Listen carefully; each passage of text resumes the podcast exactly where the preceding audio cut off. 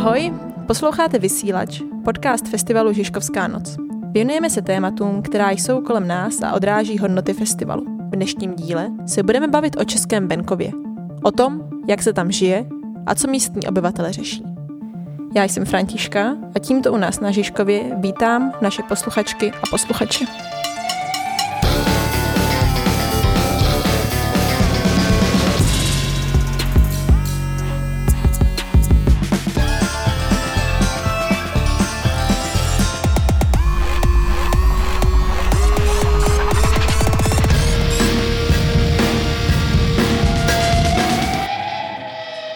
Tady především vítám naše dnešní hosty. Jsou jimi projektový manažer klimatýmu Asociace pro mezinárodní otázky a součást týmu strategického řízení na Praze 7 Václav Kříž, který byl také zastupitelem v obci Krásno v letech 2014 až 2020. Ahoj Václave. Ahoj. A pak jim politický novinář, který dřív pracoval pro Deník referendum, momentálně píše pro Info.cz a také autor reportážní knihy Česká jízda, která vyšla na loňský podzim, Bratislav Dostal. Ahoj. Ahoj. Já jsem moc ráda, že jste přišli. A o čem si tady vlastně dneska spolu budeme povídat? Tak především o tom, jaké to je žít na českém venkově, jaký to je žít prostě někde mimo velký města, mimo centrum, z mýho pohledu především mimo Prahu, kde já žiju celý svůj život a vlastně nemám moc žádnou přímou zkušenost s tím, jaký to je vyrůstat někde jinde. A vy k tomu máte každý nějaký svůj specifický vztah, o kterém si na začátek něco povíme a pak se pustíme přímo do toho tématu. Tak já bych začala tím, že bychom si něco poslechli o Vrátivě knize Česká jízda. Eh, dobře, tak já to zkusím, ale musím to říct malinko ze široka, protože sám pocházím z malého města, tam jsem vyrůstal a do svých asi 22 jsem tam žil, nebo do 21. A od té doby, co pracuji v Praze, což znamená od roku 2017, jsem se tam začal vracet, protože abych nemusel jezdit každý den zpátky domů do Brna, tak jsem tam jezdil přespávat, nebo jezdím, protože to mám na půl cesty. A pochopitelně teda jsem se celkem intenzivně začal potkávat s lidmi, se kterými jsem se sice potkával po celou tu dobu, ale prostě ne tak často.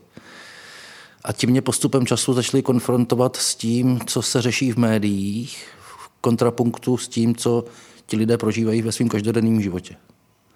Jednoduše řečeno, jejich životy se čím dál méně protínají s tím, co se řeší v médiích a o čem reportují média. To je takový jako jednoduchý závěr nebo jednoduchá teze nebo hypotéza, kterou jsem se vlastně pak pokusil eh, ověřit v té knize.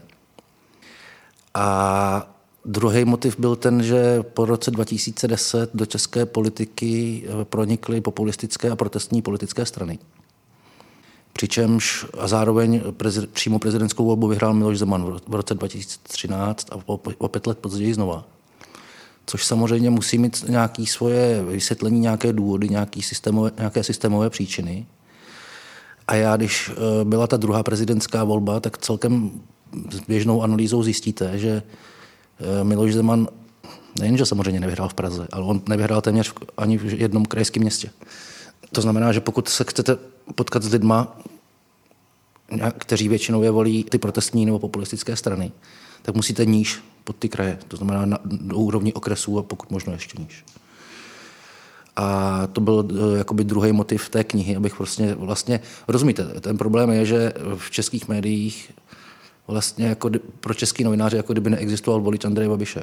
Jako některý, některé redakce vypisovali na sociálních sítích ankety nebo inzeráty a tím někdo zprostředkuje někoho, kdo volil hnutí ano.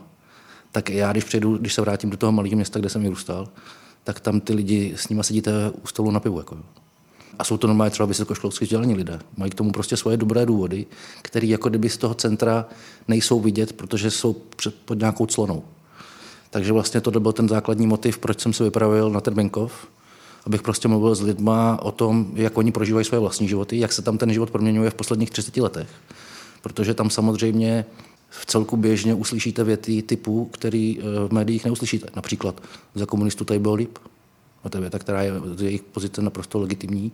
A oni neřeší ideologii, oni řeší každodenní praktický život. Třeba tam měli doktora, jako už to nemají. Takových věcí je spousta. Takže vlastně tohle to byl základní, základní motiv, proč jsem se do toho na ten venkov vypravil a pak ještě k tomu, když to můžu říct nějaké podrobnosti. A ještě bych měla jako rovnou jednu otázku uh, k té knize a to je, jaký teda byl vlastně ten její formát? To bych nemluvil jenom já. Původní, se pak taky dostane.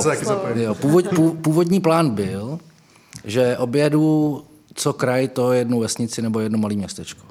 To znamená, když vynecháme Prahu, 13 krajů. Postupem času a zároveň ještě původní plán byl, že tam budu jezdit na blind. Že prostě někam přijedu, budu tam chodit tři dny do hospody, přespím tam v nějakým penzionu a postupně jako navážu kontakt, kontakt s těma lidma. To se ukázalo obojí jako nerealistický. Ten, ta první věc se ukázala nerealistická, protože vlastně po jistý chvíli zjistíte, že ty problémy se reprodukují, že to je, velice, že to je variace na dvě až na tři témata, jo, to, to, co tam ty lidi prožívají. I když jsou rozdíly, samozřejmě jinak to je v obci, která je v Sudetech, jinak to je v obci, která je vzdálená 30 km od nějakého velkého města, typicky třeba od Ostravy jo, nebo od, od Brna. No a potom samozřejmě, a potom taková ta představa, jako že někam přijede novinář a tam na, na jeho lidi budou vítat zná, jako s otevřenou náručí a že mu budou vykládat uh, sáhodlouhý uh, svoje zkušenosti s tím, jak se jim tam žije, je samozřejmě úplně lichá. Takže nakonec to bylo tak, že já jsem přes svůj síť kontaktů vždycky nakontaktoval starostů. Vysvětlil jsem mu, co chci. Ne, ne každý by byl ochoten mě přivítat. To za prvý, takže v součástí té knihy jsou rozhovory se starostama nebo se starostkama, a zároveň jsem měl vždycky minimálně ještě dva respondenty. Za prvé nějakého živnostníka, typicky právě třeba hospodského, pokud tam ta hospoda vůbec je, v řadě těch obcí už hospody nejsou. A potom nějakého starousedlíka, to znamená člověka, který tam žije 60-70 let a který právě dokáže porovnávat to, jak se tam žilo napříč politickými režimy. Václav, ty by se skoro mohl možná odstnout v té knize, nebo teda nevím, jestli asi úplně nezapadáš přímo do žádný z těch tří typů od uh, asi neúplně. Kat- lidi, ale tak minimálně tvoji sousedi nebo případně kolegové by mohli být? Jako mě napadlo spoustu věcí k tomu, co tady zaznívalo. Co mě třeba, a co je asi unikátní, um, co mě přijde hodně zajímavé, je, že tím, že se vracím pořád do toho krásna, i když míň, než bych třeba chtěl, nebo než předtím, tak um, je sledovat životy těch lidí, s kterými třeba té mé generace, ale těch dalších generací, které prostě vidím v tom čase. A tam je hodně zajímavý vidět to, jak se propisuje do toho jejich života, do toho, jak se realizují, jak kam se posunuli, jestli třeba tu obec opustili a vrátili se, nebo jestli jsou šťastní nebo ne, když to hodně zjednoduším, tak ty jednotlivé epizody v tom životě, jestli mm, jakou roli v tom hrálo vzdělání, i situace té rodiny a nějaký eskapády životní, takže je hodně zajímavý a to si velmi vážím, že mám možnost jako sledovat ten průběh toho života těch lidí jako nějak kontinuálně.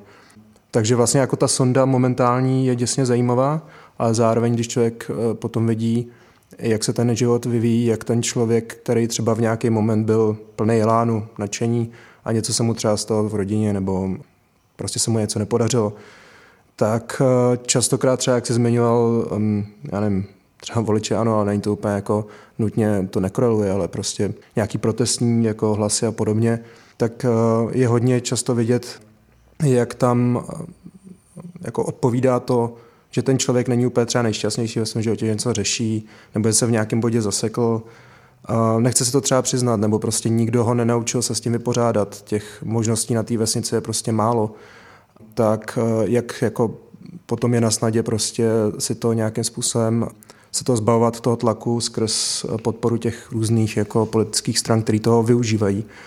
Tak to mě jenom k tomu napadlo takhle.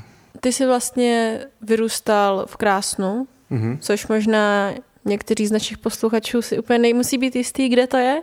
Jasně. Krásno je taková uh, malá obec, město, teda formálně, v Sudete v Karlovarském kraji, má to přesně takovou tu historii obce sudecký, to znamená odsun, dosídlení, poškozené vazby.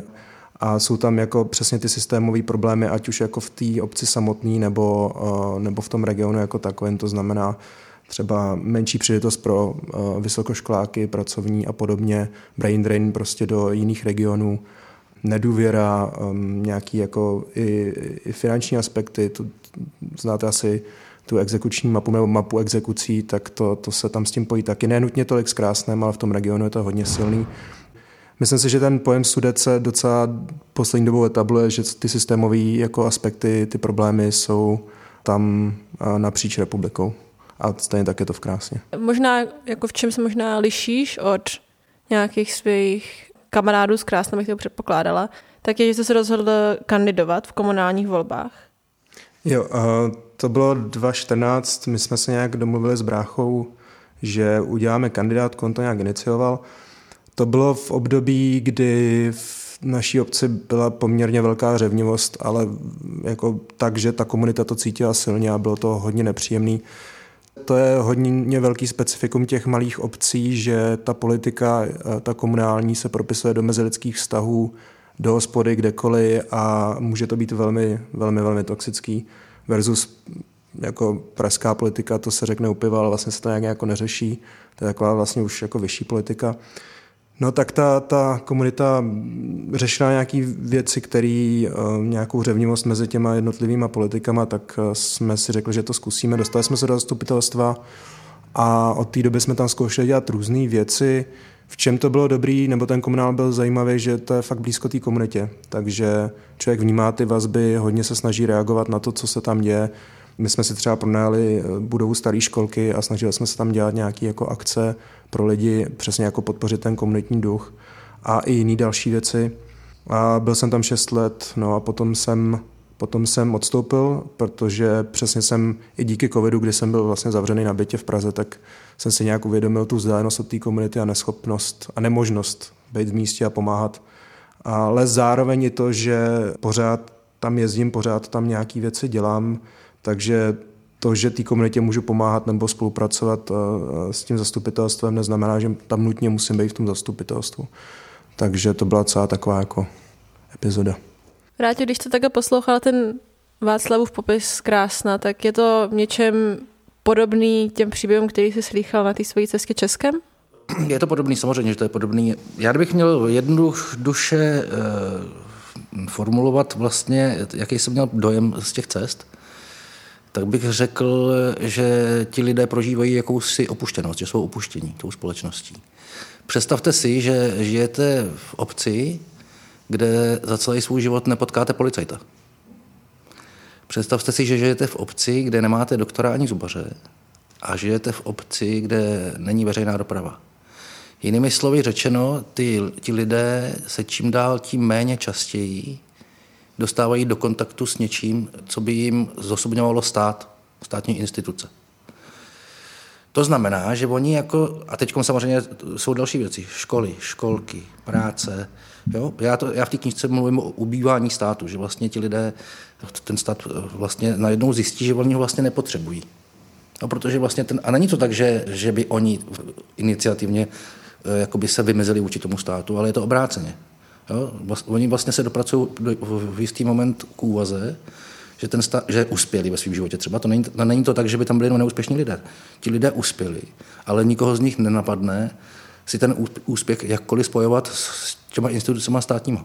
To znamená, že vlastně z logiky věci se dopracují k úvaze, že ho nepotřebují. A to je jako základní charakteristika.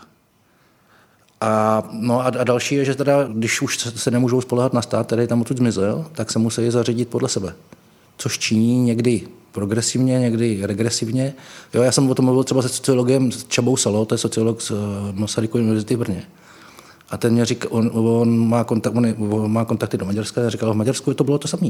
A třeba vznik domobran je vlastně jako systémová reakce na to, že ty lidi na těch vesnicích tam prostě jako nemají nikoho, kdo by se jim staral o ten, jo, o ten pořádek, řekněme zjednodušeně. Takže tohle to je, základní, to je základní věc. Prostě ty, ti lidé přestávají být v kontaktu s tím, co bychom mohli označit za stát. Pokud tady v Praze budete řešit, že by se lidi měli jezdit méně autem, nebo dokonce vůbec, tak přijedete na vesnici a zjistíte, že tam bez auta prakticky nemůžou fungovat. A možná dokonce nemůžou fungovat bez dvou aut, každá rodina. Protože když máte dvě nebo tři děti a musíte je vozit do školy, do školky, na kroužek, musíte jít na nákup, musíte jít do práce, musíte jít z práce, z kroužku, ze školy, tak zjistíte, že, že bez toho auta to je naprosto, naprosto jako nerealizovatelný. Prostě ten život jako nemůžete, nemůžete fungovat. Nebo přijedu do obce, já jsem vždycky měl sady, sad, několik sad otázek. Jedna z nich se týkala dětí. Jo. Prostě, jestli tam mají zájmové kroužky, školku, jestli tam mají o nějaký oddíly, sokol. A já jsem byl v obci, kam, při, kam přijedete, mluvíte ze starostou a po deseti minutách vám řekne, že se tam narodí jedno, někdy žádné dítě za rok. To znamená, že zjistíte, že jedna sada těch otázek je úplně zbytečná, protože prostě ty věci tam není pro koho dělat. A to je naprosto šílený. Jako, Vemte si, že jste v obci, která má 400 obyvatel, je tam, mi to říkal přesně, 25 dětí do roku 18. Roku, do 18. roku věku. Jo. To znamená, že si dopočítáte, že kdyby v průměru každá mladší rodina měla dvě děcka, tak jich tam bude prostě nějakých 40. Kdyby ty rodiče byli mezi 30 a 40, tak zjistíte, že prostě do tohohle věku je tam minimální počet lidí a potom všichni ostatní jsou 50 a vejš. To znamená, že třeba 65% populace v té obci tvoří důchodci. A to má, a to má svoje důsledky prostě. Ale mě k tomu napadá eh, jedno číslo, že máme cirka nějakých 6700 obcí v Česku a z čehož tuším polovina je pod 500 obyvatel. A z hlediska té zprávy samotné, ale jako toho dění a vůbec schopnosti řešit ty potřeby lidí, tak eh, je to potom docela problematický, protože, a to jsem viděl i, i, i v Krásně a vlastně asi je to role těch malých obcí. A ty se potřebují vypořádat jako se širokou škálou jako eh, problémů od vody, prostě vodovodu po kulturu, po sport, různý, jako různý um, témata, sektory, který, na který jako na větších obcích jsou odborníci nebo nějaký výčet lidí, který se tomu věnuje. A tam, je, tam to musí obsáhnout eh, pár lidí na úřadě, ne ten starosta samotný, starostka. A je to fakt jako hodně a aby se to nějakým způsobem posouvalo dopředu, tak je to děsně náročný. Plus tady máme nějaký, samozřejmě ne už tolik, ale dědictví minulého režimu, kdy nějaké věci se třeba zanedbávaly, nebo naopak ty komunity prostě se nerozvíjely. A teď, eh, teď třeba ty obce mají nějaký vnitřní dluh ve smyslu té infrastruktury a tak dále, takže ještě dohánějí něco, co, co, co tam nefunguje. Takže to zaměření těch lidí je logicky hodně, hodně praktický a a nejsou tak jako zletný, že by prostě uvažovali nad tím, že udělají 40 festivalů a že je ta komunita. Ale je taky potřeba říct, že velmi záleží na tom, kde ta obec je, že třeba um, obce, že většinou v pohraničí, tak mají problém s odlivem lidí versus uh, střední Čechy, kde naopak uh, tam problém bývá s tím, že ten střed těch nově příchozích versus těch starou sedlíků zase ty praktické problémy, jakože kapacity ve školkách a podobně, Vlastně, když se na to podívám i z hlediska třeba toho krásna, tak historicky tady bylo jako hodně předělů, kdy jiných jako hodnotových systémů, jiného typu zprávy, který potom koncentrovaně do, tý, do toho malého místa, do té obce, do toho jednoho člověka nebo pár, který to mají řešit, to dědictví a podobné věci, tak je vlastně to děsně náročný.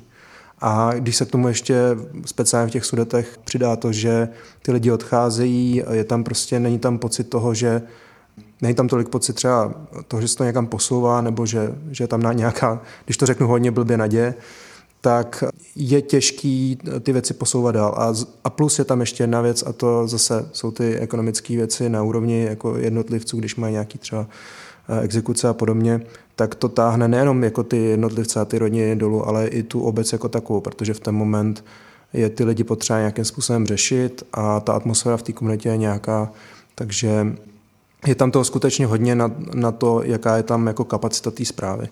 A, a nevím, jak je to teda v jiných obcích třeba na Moravě nebo, nebo tak, ale minimálně, co vidím u nás v regionu, tak nějaký spolky jsou. Jako je nějaká, nějaký, nějaký spolkový život. A rozhodně není tak bohatý jako historicky byl a ty spolky měly děsně důležitou roli v tom, že to byl katalyzátor toho dění v té obci, pomáhal té obci v tom, v, v, třeba v kultuře, v tom životu, který vlastně ty lidi potom mají pocit, že ta komunita dává smysl a že, že to dává smysl tam žít. No a to, to taky mizí a vlastně zase třeba i ty kulturní zase nějaký akce nebo něco podobného musí řešit ta obec, ten, ten nějaký výkonný aparát. Takže je tam skutečně hodně na to, aby se ten ta komplexnost tý, nebo ta komplexní situace té komunity nějak jako řešila a aby ta komunita žila. A není to vůbec uh, nic jednoduchého.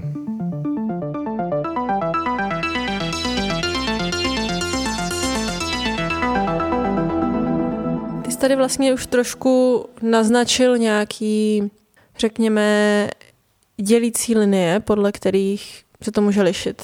Může to být ten kraj, může to být, nebo určitě je tím taky ta velikost té obce. A já bych to tady ještě možná vrátila teda zpátky, vrátil tobě. Ty jsi vlastně tak jako načrtl, co jsou ty hlavní společné rysy a co jsou ale zároveň ty odlišnosti na druhou stranu. Co, co jsou vlastně ty klíčové faktory, které můžou být to, co tu obec buď z ní udělá nějaký jako rozumný, příjemný místo k životu, anebo místo, který prostě se balancuje na okraj. Dívej, ono je vlastně strašně složitý eh, jednoznačně říct, co je příjemný místo k životu, protože, každý, protože je to hodně individuální. Jo. A já jsem byl teda, řeknu svou zkušenost, já jsem byl v devíti obcích, v devíti krajích. Velká část z nich, nebo část z nich byla v těch sudetech. Jo. Tak tam, eh, tam je to jasný, tam ty lidi jsou prostě teprve druhou, třetí generaci, přišli tam eh, po druhé světové válce. To znamená, je tam ambivalentní vztah k tomu místu, k té půdě. Nejsou tam usazený vztahy v rámci té komunity. To je jedna věc. Tak druhá věc, která bude podstatná, je vzdálenost od velkého města. Pokud prostě to je 25 km za Brnem na Jižní Moravě, tak eh, je to jiný, než když bydlíte někde vysoko v horách daleko. To je další věc. A třetí věc asi bych řekl, historie té obce a ta infrastruktura, která tam byla dřív, tak prostě eh, jsou obce, kde se jim to z nějakého důvodu podařilo do dneška zachovat. Jo. A metoda je například taková, že se spojí dvě, tři obce a mají společného doktora. Že se spojí dvě, tři obce a mají něco společného. Jo. Protože eh, ono to vlastně z Prahy fakt vypadá jako, že si ten život na venkově idealizujeme, ale to já jsem si myslel, že třeba hospoda je v každé vesnici, ale není už. A dokonce eh, jsem přijel na vesnici, tam hospoda je a říká mě starosta, dívej, ale provozuje ji obec. Normálně obec provozuje no, to. No, to stejně, no. A říká, dokud tady já budu starosta, tak tady ta hospoda bude. Protože to je poslední místo, kde se lidi můžou potkávat. Eh, pak, pak, jsou, pak jsou obce, kde teda ten spolkový život hodně drží hasiči. Mm-hmm. Jo, to mě překvapilo, jak pevnou tradici to má ještě pořád. Jo. Dokonce v těch obcích, kde nejsou hospody, tak oni mají takové svoje klubovny. Vlastně je to jakoby jenom pro ty vnitřní jo, obyvatele, není to pro vnější. A tam se prostě potkávají. Takže kluci si prostě v klubovně narazejí sud piva a prostě tam se dějou věci. Takže suplují vlastně jako tu hospodu, která tam prostě už zkrachovala. To samé je to s obchodama. Jo. Ve spoustě obcích ty obchody dotuje nějakým způsobem obec, nebo je dokonce provozuje. Jo, dotuje například tak, že poskytuje prostory bez, bez nájmu, zadarmo. Byl jsem v obci, kde pán prostě jezdí z jedné vesnice do druhé, v jedné otevře v 8 ráno, zavře v 10, na půl 11 vyjde do vedlejší, tam má do půl 12, pak se vrátí a takhle pendluje prostě už 30 let mezi dvěma vesnicemi, aby tam prodával prostě pečivo a nějakou drogerii. Takže jako těžko se mě v tomhle, tom, v tomhle tom ohledu nějak generalizuje. Jo. Potom další věc je, že jako vznikají takový ty satelitní vesnice, jo. ale jsou prostě, když mluvíte, mluvíte s těma starou sedlíkama, tak oni vám řeknou, dívej, jako, jako jo, tak tady přijde někdo, kdo má peníze, kdo tady může koupit pozemek, postavit barák, postavit bazén, postavit ještě tenisový kut, nedej bože. Ale rozumíte, ale to jsou lidi, kteří vlastně nepotřebují ten spolkový život, ani se tam kvůli němu nestěhují. Oni žijou v uzavřeném prostoru, jenom sami pro sebe a vlastně pro tu vesnici nejsou žádným přínosem. Ale pak jsou samozřejmě lidi, kteří se stěhují na vesnici s tím, že tam naopak chtějí něco jako přinést svého nového. Jo. Takže je to různý, je to různý. A ještě, ještě, ještě zajímavý postřeh. Byl jsem v Krkonoších a v Jeseníkách a tam v, oběch, v obou těch obcích čelí třeba tomu, že samozřejmě žijou z turismu, Jo, jak v zimě, tak v létě už prostě to na těch horách je, je, jako to tam tepe. Je to tam vidět na první pohled, že to všechno, všechno je opravený. Je tam spoustu hospůdek, spoustu míst, kde si můžete sednout. Ale třeba ta starostka v těch, v těch jeseníkách mě říká, dívejte, tady je, historicky 900 chalup, přičemž za poslední roky 400 z nich ti starousedlíci zemřeli a ty jejich potomci to prostě přebudovali na nehotový turismus. Znamená, že to pronajímají. A teď mu říká, no ale s tím se pojí spousta problémů. Jo. Tím pádem ty lidi už vám neodvádějí peníze do, do obecní kasy, něco, něco, něco. Jo. Prostě i, vlastně i když eh, jakoby vzdánlivě ta obec prosperuje, tak vlastně v nějakém ohledu taky strádá. Ale mě k tomu napadá teda ještě poupravím s tou hospodou, ona je sice města, ale máme tam nájemce a těch hospod máme víc. Ale je to přesně to, to je přesně ono, že, že i když si vzpomenu na jako co si pamatuju teda z 90. tak tam prostě ten hospodský život byl úplně jako jiný a, a bylo to mnohem intenzivnější. Teď je to přesně jako o víkendech, protože ta, ta mladší generace nebo jak to říct, lidi jsou víc ve světě, víc jako ve větších městech, nebo někteří jako pracují jezdí třeba na montáži do zahraničí nebo pracují v Německu a přes den ta komunita, ne že by byla mrtvá, ale um, nic se tam moc jako neděje. Děsně záleží, v jaký fázi života tam člověk taky žije, co vyhledává. No každopádně eh, z toho, co jsi říkal, ono vlastně mi přijde, že někdy ty obce jako se stávají, ne, že se tam nutně jako se stěhou lidi a, a, mají ten bazén a tak, a že tady z toho důvodu je to satelitní, ale oni se i zevnitř trošku jako transformují na to satelitní, protože ty lidi, ta dynamika toho života je trošku jiná teď a jsou různě po světě, různě jako pracují, třeba nejsou přes týden doma a tak. A ten komunitní život a potom i ty služby podle toho jsou nastavený, takže mně přijde, že je to jako můj dojem, no, ale že vlastně to krásno je tou komunitou přes ten víkend, kdy jako ty mladí, kteří jsou různě, nebo uh, i, i lidi, co různě pracují, tak, tak přijedou do té obce, nějak tam jsou spolu, jdou na ten fotbal, jdou, jdou, jdou do hospody a, a přes týden vlastně už nic moc nic. A a tak to jako, um, je tam taková tendence, že to je, nechci říct žádném případě jako noclehárna, ale vlastně není to jenom o tom, že se tam někdo přestěhuje a má to takhle, ale myslím si, že to je i nějaká generační uměna, nějaký reagování na nějaký trendy, který, který se prostě dějou.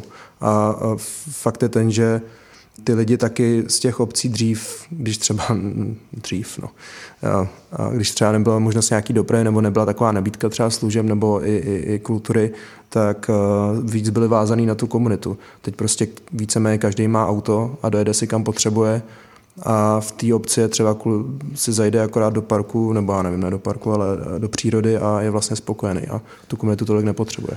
Já ještě si k tomu můžu říct, eh, vlastně prvotní, nebo jeden z prvotních impulsů byl ten, já jsem jako děcko jezdil k babičce na prázdniny na vesnici, jo. A já jsem prostě asi před pěti lety vzal svého tehdy tříletého syna, sedli jsme na vlak a prostě do vedlejšího města jsme jeli na, na prodloužený víkend. Bylo to v únoru, takže bylo hnusný počasí, bylo si chravo, takový temno, jako jo. A jako já jsem tam přijel a prostě zjistil jsem, že v tom městečku, který jsem znal velice dobře, kam jsme chodili na pouť a na koupaliště, já jsem tam hrál fotbal na hřišti a vše, kde si co si. A vlastně si to město z 90. pamatuju jako celkem jako malinký městečko, ale takový, jako, že to tam jako tepalo, jo, relativně. Tak jsme tam přijeli, to fakt to byl teda ten únor, jo, ale bylo to no, jako fakt strašná deprese, úplně neuvěřitelná. A ráno jsme pak vstali, Dřív tam byl hotel, byl tam, byl tam lázně, dělali se tam poutě, fotbalové hřiště, koupaliště, cukrárna tam byla, kavárna, tak tři hospody z toho jedna prostě jako nekuřácká, jo, taková jako chtěli z toho mít takový hogofogo jako hospodu, na, navzdory tomu, že to bylo fakt malé městečko. A jako tam přijedete a fakt jako tady třeba tady v té hospodě, která, na kterou já si pamatuju z těch 90. jako na takovou jako dražší fůzovkách, tak to byla jako čtvrtá cenová, úplně neuvěřitelný. A pak, jsme přišli, a pak jsme šli do té vesnice, jako na kopci, a tam já jsem jako trávil ty eh, prázdniny ty bobičky a tam prostě se dělali myslivecký bály, eh, dělali se tam taky poutě, že jo, prostě různé akce. Tam to fakt jako žilo, bylo tam koupaliště. A teď tam prostě fakt, já jsem tam přijel po těch jako 20 nebo 30 letech. A přesně tohle jsem viděl, jako jo, že vlastně se tam nic neděje. Koupaliště schátraný, hřiště, jako, o hřiště se nikdo, nes, ne, nikdo neseká trávu, jo, protože proč by, na, proč by se stali o koupaliště, když ho má každý u baráku? No, to má logiku, že ale to, to zase musím jako říct, to tě zvu do krásna, jako tam, tam spolkový život uh, je a jako fakt to jede, my jsme vyhráli nějakou stuhu Karlovarského kraje nebo nějakou takovouhle cenu, takže jako krásno, jo, jako je velká ne. výjimka, Jasně. Ale, ale, ale jako jo, přesně tohle, tohle já je jsem byl pak, obcích, Já jsem byl, jak jsem projel potom těch devět obcí, tak jsem byl taky v obcích. Ty jedný mě ten starosta říkal, hele, tady máme kolem 50, 55 akcí za rok. To znamená, že víc jak každý víkend. Jako jo tam prostě eh, se děje, kultura se tam děje a pořádá to obec. A tohle, tohle je hodně specifický u těch obcí, protože tam je to hodně daný tím člověkem, kdo tu obec vede. Jako to je, ta výkonná složka je extrémně důležitá a ten člověk je tam třeba u moci, tam se to za stolik nemění, pokud se něco jako fakt hodně nepokazí. A protože přesně je to hodně o těch vazbách a ty lidi neradi jdou do nějakého konfliktu, vlastně nemají důvod, protože zase co se tam velkého řeší. A když je ten člověk fakt jako nenaštve, No a ten člověk tam může být třeba 20 i, i víc jako let a když prostě pro ně je důležitá kultura, tak za těch 20 let tam udělá prostě podhoubí, že se na to navážou ty spolky a podobně. A když to jeho téma není, nebo když řeší úplně něco jiného, tak prostě tady ten segment zkomírá. A, a je to hodně o té osobnosti. A když, to, to už jsme říkali, jako když si ten člověk veme, jaký, jaký výčet věcí a potřeb, co mu ten, ten starosta musí řešit na té místní úrovni, tak um, to je děsně těžký pokrýt všechno a nějak komplexně jako řešit ty potřeby té komunity. No.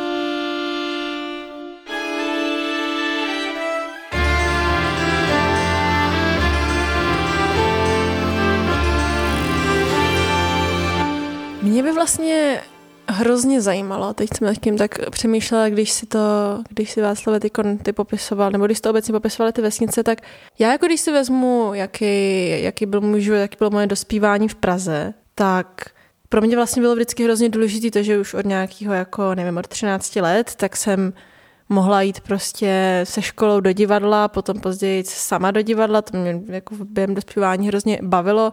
Pak, když jsem začínala chodit do hospody, tak bylo prostě na výběr z vlastně všech hospod Prahy, kamkoliv se dalo dojet tramvají, autobusem, metrem. Byla jsem vlastně jako docela rychle dost samostatná a s velkým výběrem toho, co můžu dělat. A pak vlastně, když jsem někdy v 16 odjela na pár měsíců do Anglie, tak jsem se vlastně přestěhovala na takový jako, řekněme, relativně malý město na severu Anglie. A to, co pro mě bylo hrozně nečekaný, je, že ten kulturní šok nebyl z toho, že jsem si přestěhovala z Česka na západ do Velké Británie, ale z toho, že jsem se přestěhovala z hlavního města do nějakého jako náhodného městečka v Anglii, kde ty moji britští spolužáci to vůbec nechápali. Oni jako často moc nevěděli, kde Česko je a byli takový, jako, no, tak ty jsi na tom západě, tak jaký to je, ale pro mě vlastně to nejdivnější bylo to, že když jsem se z toho intru chtěla dostat do centra, což byla jedna ulice a kde ta zábava bylo obcházet postupně obchody, tak jsem měla na výběr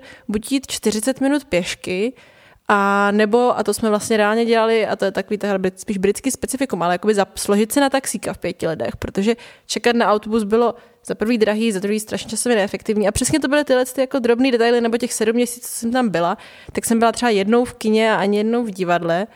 A, a tak dále, takhle bych mohla pokračovat. A vlastně mi to jako v něčem, v něčem připomínalo, nebo to, jak jako si vlastně, asi to trochu jako naivně možná, ale to právě mě jako teď zajímalo od vás, představuju, že může být ten kontrast toho života v tom hlavním městě nebo i případně v krajském městě versus prostě někde na venkově. Jaký to je, když ti je, nevím, 15?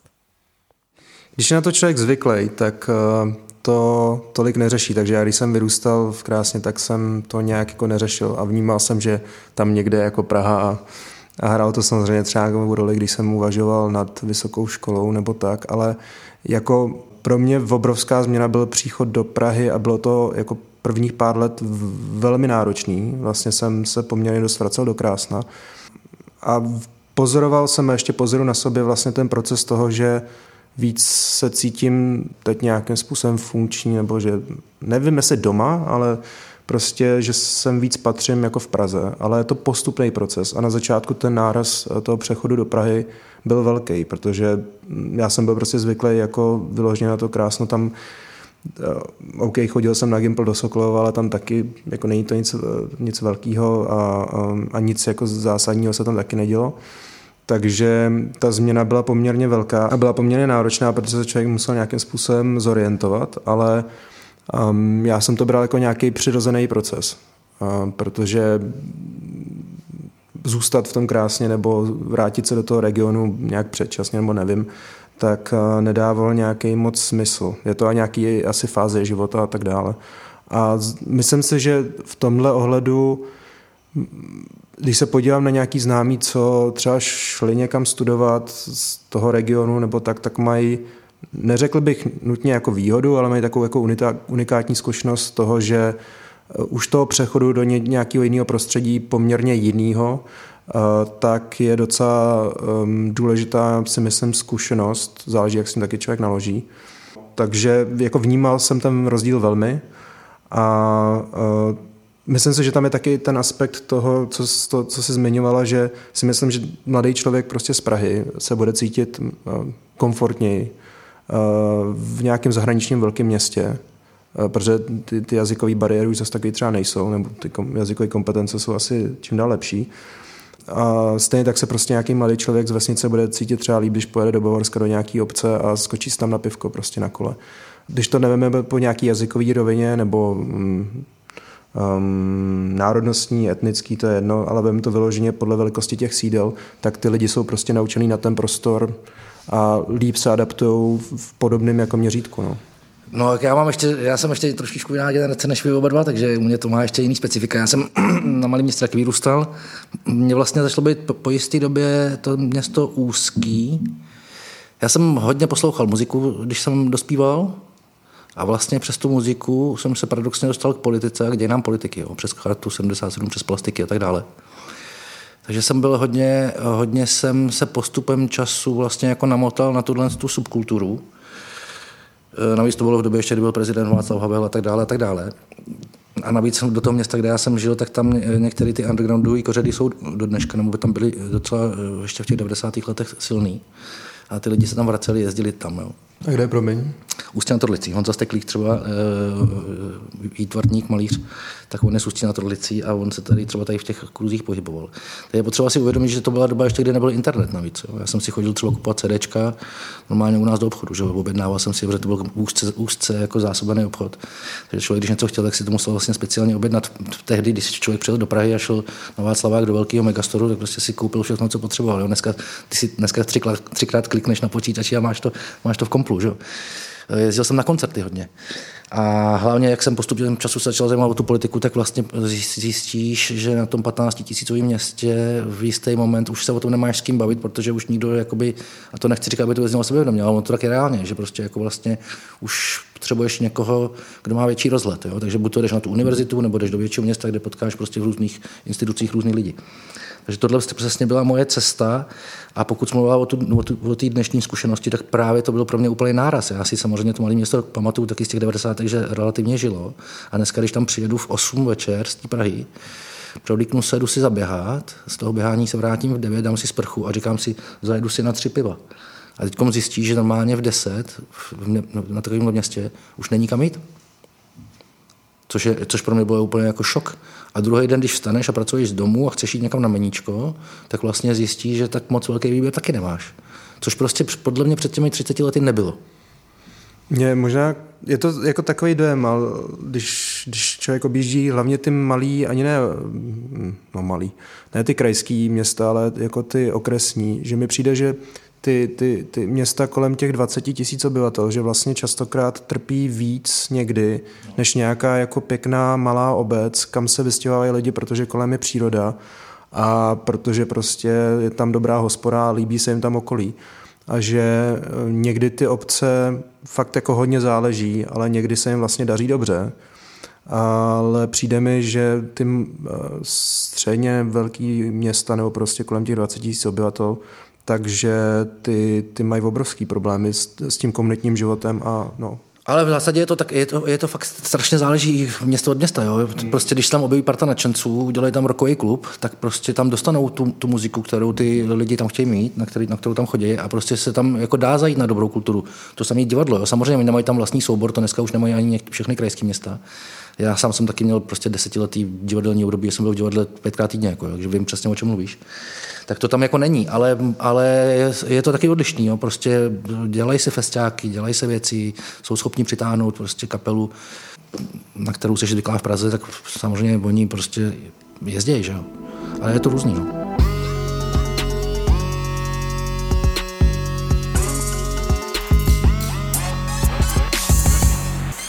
Já bych se chtěla vrátit ještě k jednomu momentu nebo k jedné větě, kterou ty si vrátě řekl úplně na začátku, která mě vlastně hrozně zaujala. To je, když jsem mluvil o těch médiích a o tom, že si ti lidi v nich vlastně jako nepoznávají, že to byla ta motivace k té knize. Tak mě by vlastně zajímalo, jaký je teda jakoby ten, ten jejich příběh, jak oni vnímají těch 30 let. Já jsem, kromě toho, že dám novináře, už více jak deset let, tak eh, jsem byl taky členem Rady České televize. Jo? Tak to, je, to byla mimořádně jako pozoruhodná zkušenost pro mě, protože to je silný a velký médium. Navíc je to jedno z posledních médií, obecně veřejnoprávní média, který si může dovolit mít ty regionální redakce. Jo?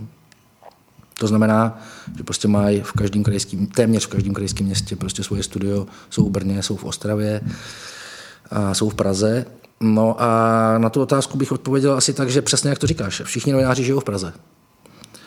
Myslím, že to napsal Jiří Dinsbír starší ve svém snění o Evropě, tak, takovou větu hned na začátku té knížky, kterou bych si dovolil parafrázovat. Jo. Tak prostě jinak se ti život jeví v Praze v dobře zaopatřené kanceláři s platem 45 tisíc a jinak se ti prostě jeví v Orlickém podhůří s platem 18 tisíc. Jo, prostě, prostě tak ten, ten svět se ti jeví jinak. Máš jiný priority, máš jiný problémy, máš prostě všecko jinak. Všechno máš jinak, jo? protože každý z nás jsme ovlivněni tím prostorem, ve kterým, ve, kterým, ve kterým žijeme, ve kterým si utváříme názory. Já ti dám ještě jiný příklad. Jo? Jak jsem chodil do, do toho divadla, do si na provázku, to byla úplně pozoruhodná zkušenost. Tak seš prostě v nějaký, v nějaký skupině lidí, která je nějak různě hierarchicky uspořádaná. A teď si vím, že eh, mluvíš s pokladní o něčem, tak na to říká ze své perspektivy správný názor a opodstatněný. O tom samým mluvíš s hercem, který nikdy nehrál hlavní roli, o tom samým mluvíš s uměleckým šéfem a pak s holkama, který dělají jakoby, finance tomu baráku. A vlastně ti, každý má jinou perspektivu, každý má svůj, eh, svůj argument a svoje logické udůvodnění, jak tu konkrétní věc hodnotí, ale každý vlastně ti zprostředkovává úplně jinou zkušenost. Tak to je to samé. A já předpokládám, že že těm lidem jakoby, že jim vadí, že ta jejich zkušenost, že není slyšet a že není vidět, protože ta, nebo nevím, ale jakoby ten dnešní svět tak je hodně takzvaně mediovaný, hodně ho je nám zprostředkovávaný skrz, a teď jako to může být velmi široký nejenom média v tom tradičním slova smyslu, ale skrz prostě nějaký jako sociální média, nějakou popkulturu. A dokážu si představit, že může být dost frustrující, pokud to, co já žiju, tak ne, není já, nikde viděný. A, ne, a nebo je tam to odstřižení tak jako Ne, já si nemyslím, že oni to, samozřejmě tam nějaká frustrace tam být může, ale tam může být zrovna taky ve velkých městech, ale mm-hmm. oni to prožívají, oni si, rozumíte, oni, oni, si jako vlastně, oni to vnitřně prožívají tak, že oni si už poradili jako bez toho státu, jak si poradili bez toho státu, tak si poradili bez těch médií.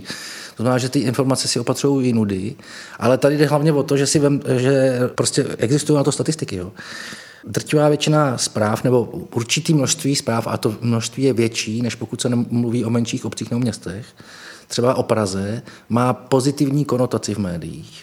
Prostě protože ty novináři tam žijou a jako sledují spíš ty pozitivní věci. Zatímco, když eh, se referuje o nějakým eh, regionu na okraji, tak, tak, tak to je buď to, když se tam stane nějaká vražda, když tam eh, přijde nějaký hurikán nebo tornádo nebo něco, nebo prostě když se tam stane něco negativního, jo, tak tam ten novinář zajede. Ale jinak ty novináři tam nejedou. No, to je, to je takhle, takhle to prostě je. Ale to neznamená, že ty lidi to prožívají. Jo, prostě oni si našli jako už svůj způsob, jak ty média konzumovat a samozřejmě mají svoje kanály, mnohdy kanály, které nám tady v Praze eh, nepřijdou úplně optimální, ale ale krásně se to projevuje na té politice, jakože prostě jasně, tak prostě ten venkov bude pravděpodobně konzervativnější, zatímco ta Praha bude liberálnější. Ale ty jsi to sám říkal, ale myslím si, že je to potřeba potrhnout, že jako, um, jako dávat to, že na tom venkově je to nějakým způsobem a že ty média versus Praha, kde to je jako funkční, ono je to jako v nějaký míře v v obou těch, jako řekněme, oblastech nebo i ve větších městech.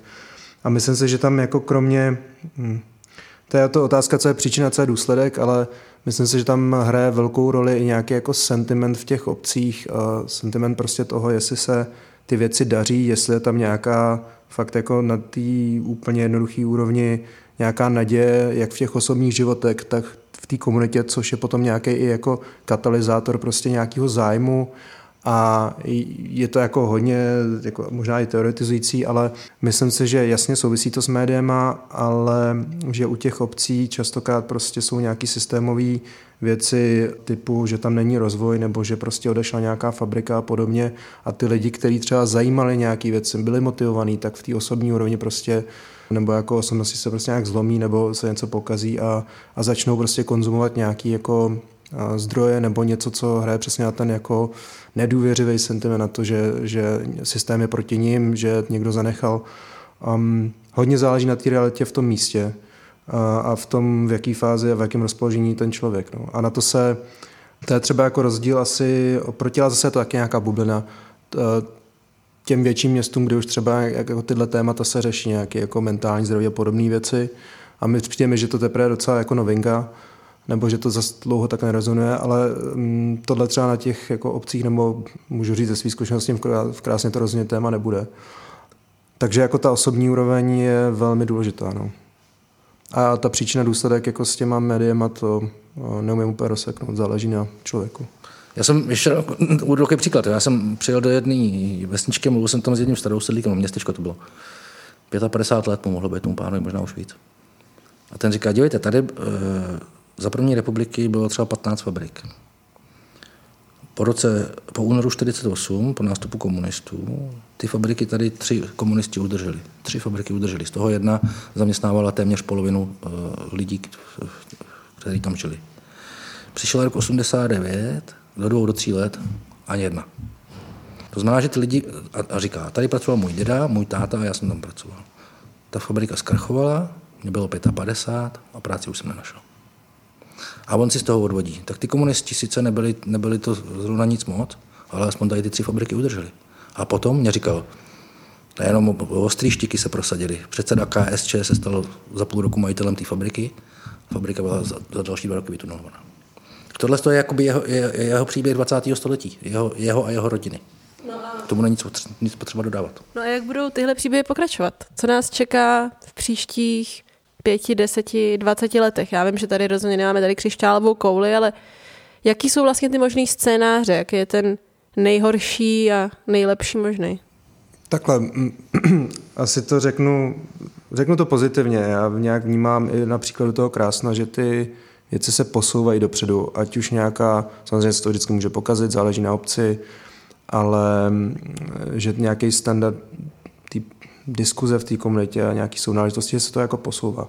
I ty sudety se nějakým způsobem posouvají, se záleží obec od obce, um, ale já v tom vlastně nějakou naději vidím. Zároveň jsou tam nějaké systémové prvky, které uh, budou hrát roli a to je třeba to, že pro lidi třeba mý generace, který jako přišli z regionu, tak uh, ty větší města, hlavně Praha, začínají být jako pro život docela nedostupný. A znám víc lidí, kteří už se do toho prostě regionu vrátili, protože, mm, protože ten život v Praze nebo v nějakém větším městě si nebyli schopni dovolit.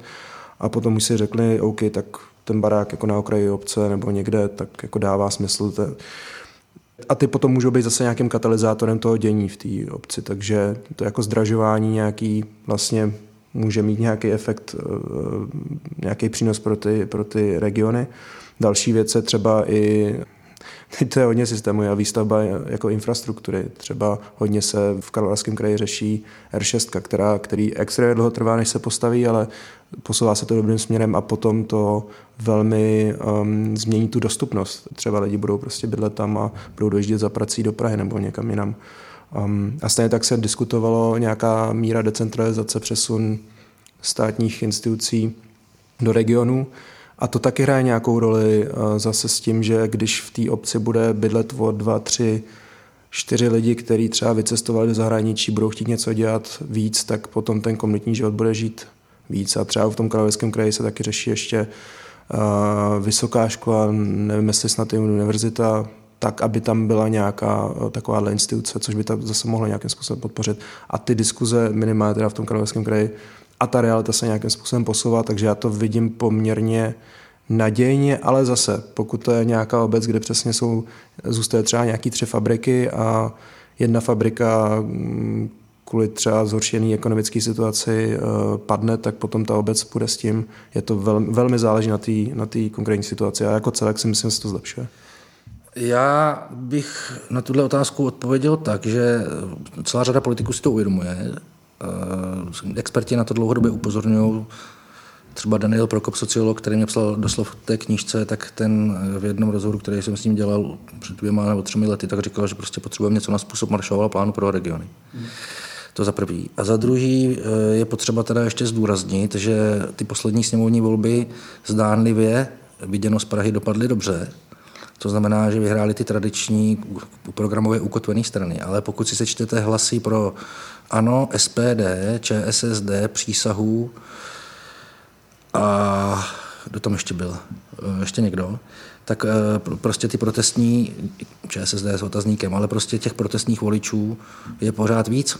Akorát, že prostě eh, některé ty strany zůstaly pod 5% a to znamená, že se nedostali do sněmovny. Propadl milion hlasů.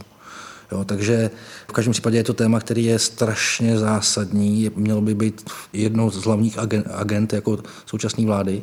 A a zase, pokud se s tím něco podaří udělat, tak bude to jenom dobře. Jako no. no a co by se s tím, co, co jsou ty nástroje, co by s tím mohli dělat? Těžko říct, ale v té knize o tom píše právě taky Daniel Prokop. Tak tam jakoby některé ty nástroje, nástroje existují. Jednak je to teda vzdělávání. Jo. Máme prostě strašně velký rozdíly mezi základníma školama. Jo, tak pravděpodobně to je jeden, jedna z věcí, která je naprosto klíčová, protože v těch školách růstají nové generace, nové generace lidí. No a, a potom je to prostě klasická infrastruktura k tomu, aby ty lidi mohli fungovat. To znamená, dívejte, jako si, představte si, že přijedete do obce a tam vám řeknou, že jako nemají zubaře. Nebo přijedete do jiné obce a tam vám řeknou, že dojezd do nejbližší nemocnice je prostě třeba 110 minut. Já, a já mu říkám, ty tak tady asi nechcete dostat infarkt.